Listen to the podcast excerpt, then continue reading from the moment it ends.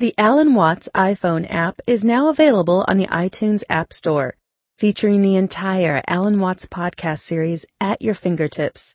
Visit alanwattsapp.com for more information.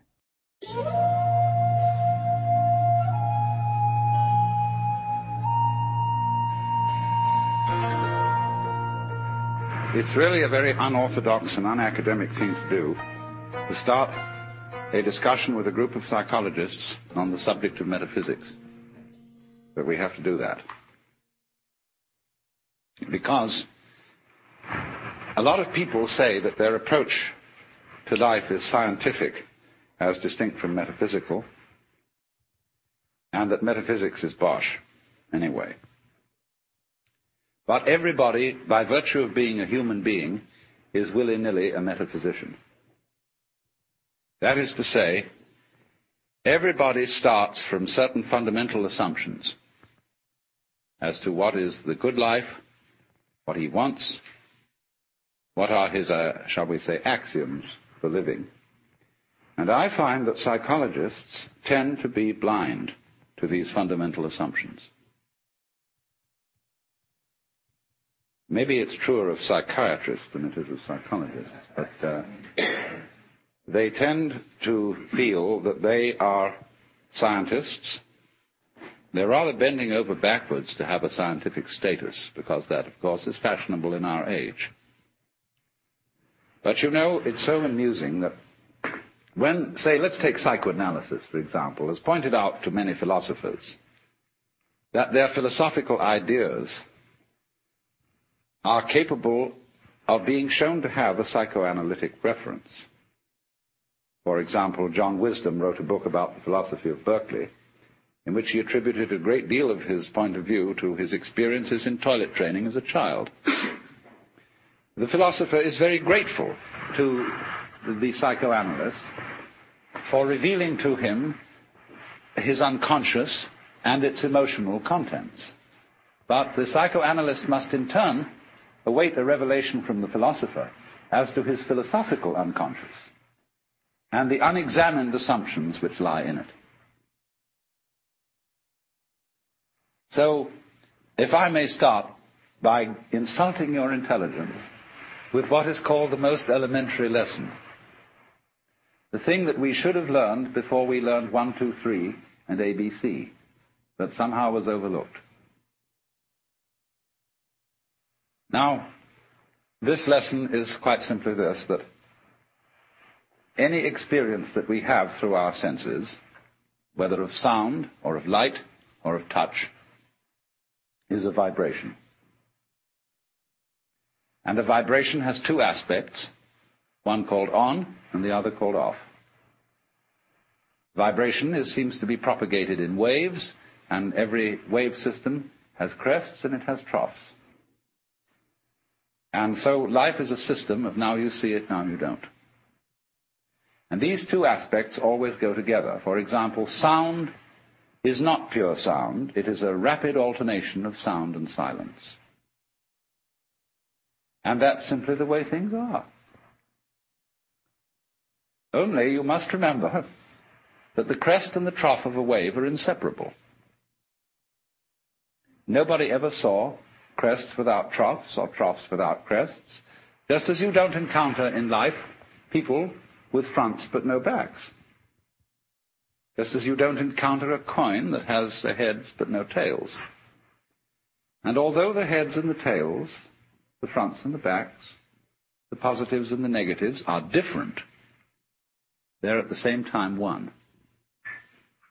And one has to get used fundamentally to the notion that different things can be inseparable. That what is explicitly two can at the same time be implicitly one. If you forget that, very funny things happen. If therefore we forget, you see, that black and white are inseparable, and that existence is constituted equivalently by being and non-being, then we get scared. And we have to play a game called, uh-oh, black might win. And once we get into the fear that black, the negative side, might win, we are compelled to play the game, but white must win. And from that start all our troubles. Because you see, the human awareness is a very odd mechanism. I don't think mechanism is quite the right word, but it'll do for the moment. That is to say, we have as a species specialized in a certain kind of awareness, which we call conscious attention. And by this we have the faculty of examining the details of life very closely. We can restrict our gaze, and it corresponds somewhat to the peripheral field, I mean the, the central field of vision in the eyes. We have central vision, we have peripheral vision. Central vision is that which we use for reading, for all sorts of close work, and it's like using a spotlight, whereas peripheral vision is more like using a floodlight. Now, civilization and civilized human beings for maybe 5,000 years, maybe much longer, have learned to specialize in concentrated attention. Even if a person's attention span is short, he is, as it were, wavering his spotlight over many fields. The price which we pay for specialization in conscious attention is ignorance of everything outside its field. I would rather say ignorance than ignorance. Because if you concentrate on a figure, you tend to ignore the background. You tend, therefore, to see the world in a disintegrated aspect. You take separate things and events seriously imagining that these really do exist, when actually they have the same kind of existence as an individual's interpretation of a Rorschach blot.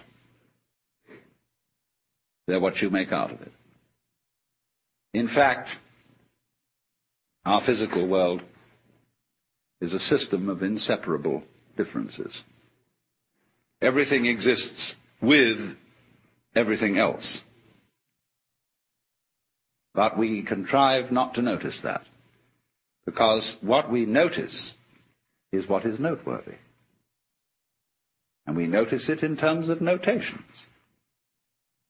Numbers, words, images. What is notable, noteworthy, notated, noticed, is what appears to us to be significant, and the rest is ignored as insignificant. And as a result of that, we select from the total input that goes to our senses only a very small fraction. And this causes us to believe that we are separate beings, isolated by the boundary of the epidermis from the rest of the world. You see, this is also the mechanism involved in not noticing that black and white go together. Not noticing that every inside has an outside. And that the inside, what's inside, goes on inside your skin is inseparable from what goes on outside your skin.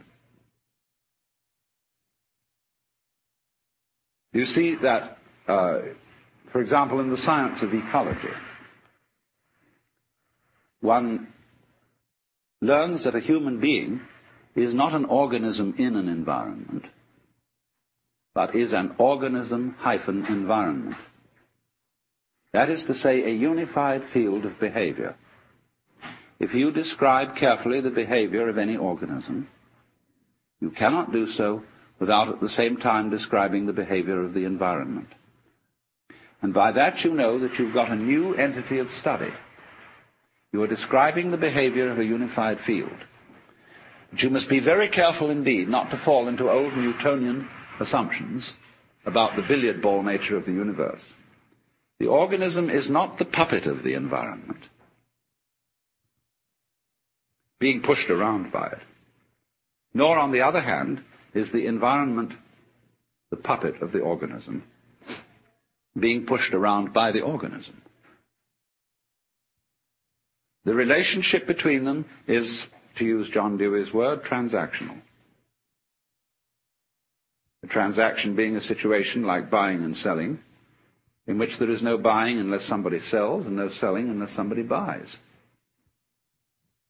So that fundamental relationship between ourselves and the world, which is in an old-fashioned way by people such as Skinner, who, who has not updated his philosophy, interpreted in terms of Newtonian mechanics. He interprets the organism as something determined by the total environment. he doesn't see that in a more modern way of talking about it, we're simply describing a unified field of behavior which is nothing more than what any mystic ever said.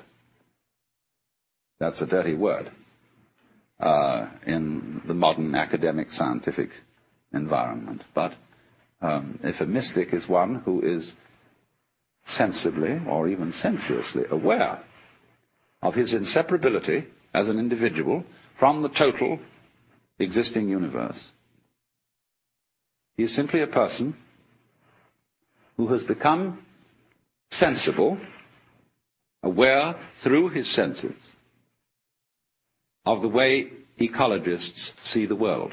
So when I'm in academic circles, I don't talk about mystical experience. I talk about ecological awareness.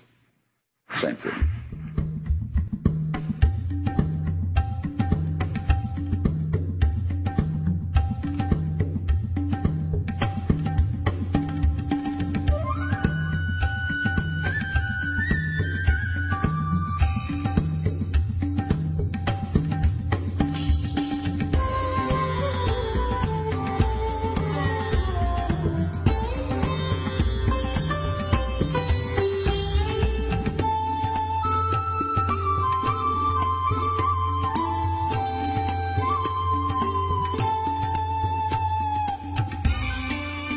Listening to Alan Watts from the Spoken Word Library of the Electronic University.